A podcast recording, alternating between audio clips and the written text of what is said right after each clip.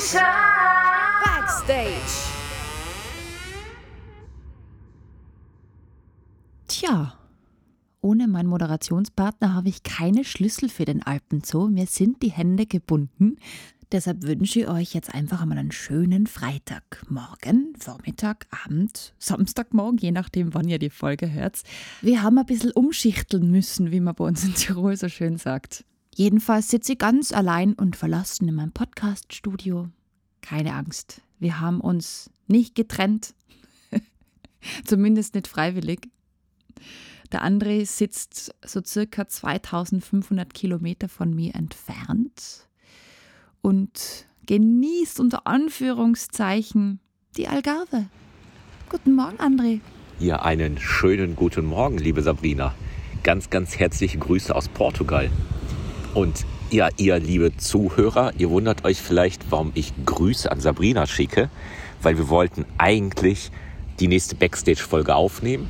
Und in der hätte ich eigentlich ganz gerne darüber berichtet, wo ich denn dann in der letzten Woche gewesen wäre. Ich bin nämlich in Portugal, wie ich ja schon gesagt habe, auf der äh, Europäischen Zoo-Konferenz, die zum ersten Mal seit drei Jahren wieder stattfinden konnte.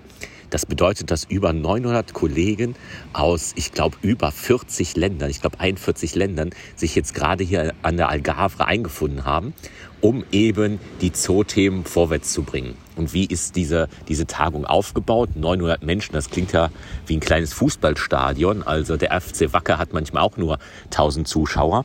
Das ist eben ein richtig kleiner Kongress, wo sich dann ganz viele Spezialistengruppen wirklich treffen. Da gibt es dann Plenarvorträge, die sind für alle.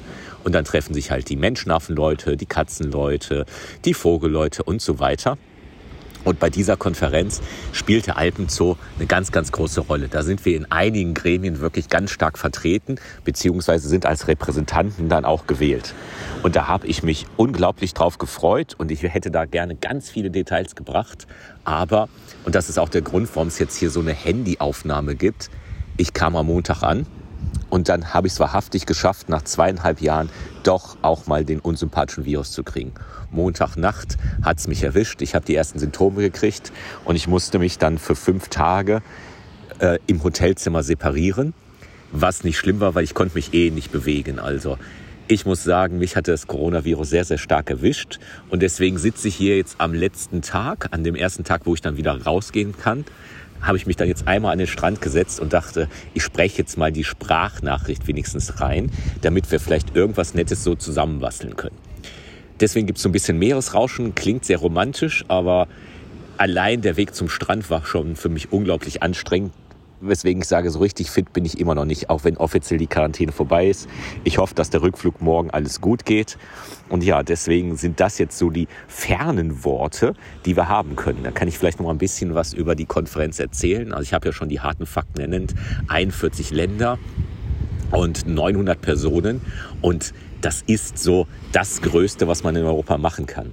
Und dass der Alpenzoo, ich leite dort so ein Komitee, das sogenannte Technical Assistance Komitee. Das ist eigentlich was ganz, ganz Spannendes und da hätte ich mich sehr auf unsere Sitzungen gewünscht, dass ich die eben auch leiten kann. Gott, ich werde auch ziemlich kurzatmig gerade, merke ich dass ich die wirklich leiten kann, weil in diesem Technical Assistance Committee ist es so, dass man Zoos, die noch nicht ganz so weit sind, die aber sich gerne verbessern wollen, die kriegen über dieses Komitee einen sogenannten Mentor und innerhalb von fünf Jahren sind die dann auf einem Niveau, wie dann zum Beispiel Innsbruck, Wien, Leipzig oder auch Köln wären.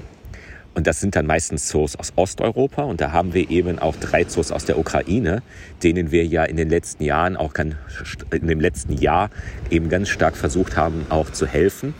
Und das wäre natürlich ganz toll gewesen, die Kollegen wirklich auch mal wieder vor Ort zu treffen. Aber wie gesagt, das ging ja leider nicht. Dann habe ich eben auch meine Katzensitzung verpasst. Ich bin ja auch sehr engagiert bei, ja, beim Artenschutz und bei den Zuchtprogrammen der Katzen. Auch die Sitzung habe ich verpasst. Da muss es auch sehr, sehr spannend gewesen sein, weil da gab es dann auch Videos oder so kleine To-Do-Listen, wie man denn die Katzen zusammenbringt, wenn man eben ein neues Männchen oder ein neues Weibchen hat dann ist das ja nicht immer zwingend Liebe, weil das sind ja theoretische Gedankenspiele, wie die Tiere kommen. Und äh, die Tiere zeigen einem ja dann manchmal auch, dass sie sich vielleicht gar nicht vertragen. Das war ein großes Thema, was wir da hatten, aber auch das habe ich verpasst. Also ihr merkt, äh, etwas wehmütige äh, Töne, die ich mir heute hier einspreche ins Handy. Aber ich hoffe, euch allen geht's gut. Ihr genießt es, dass der Alpenzoo-Podcast jetzt in die zweite äh, Session gehen oh. wird. Und ja, bleibt gesund und schöne Grüße aus Portugal. Ganz schöne Grüße zurück, lieber André, und gute Besserung auch im Namen unserer HörerInnen. Und danke, danke, danke, danke, danke, dass wir eine zweite Staffel machen können, dass ihr so liebes Feedback gegeben habt, uns so liebe Nachrichten geschrieben habt, Sprachnachrichten, E-Mails auf Instagram, via WhatsApp, ähm, einfacher Wahnsinn. Und ganz besonders möchte ich mich nochmal bei der Erika bedanken, bei Thomas Schrammels Oma. Die hat ja ähm, die Führung gewonnen durch den Alpenzoo und hat mir dann auf Instagram eine Sprachnachricht hinterlassen. Und zwar diese. Liebe Sabrina, ich habe deine Sendung gehört, war toll. Jetzt meine Frage an dich. Welche seltene Vogelart gibt es in Deutschland? Liebe Grüße, Erika. Liebe Erika, ich werde das mit Hilfe meines Moderationspartners beantworten, weil der eindeutig der bessere Ornithologe ist als ich.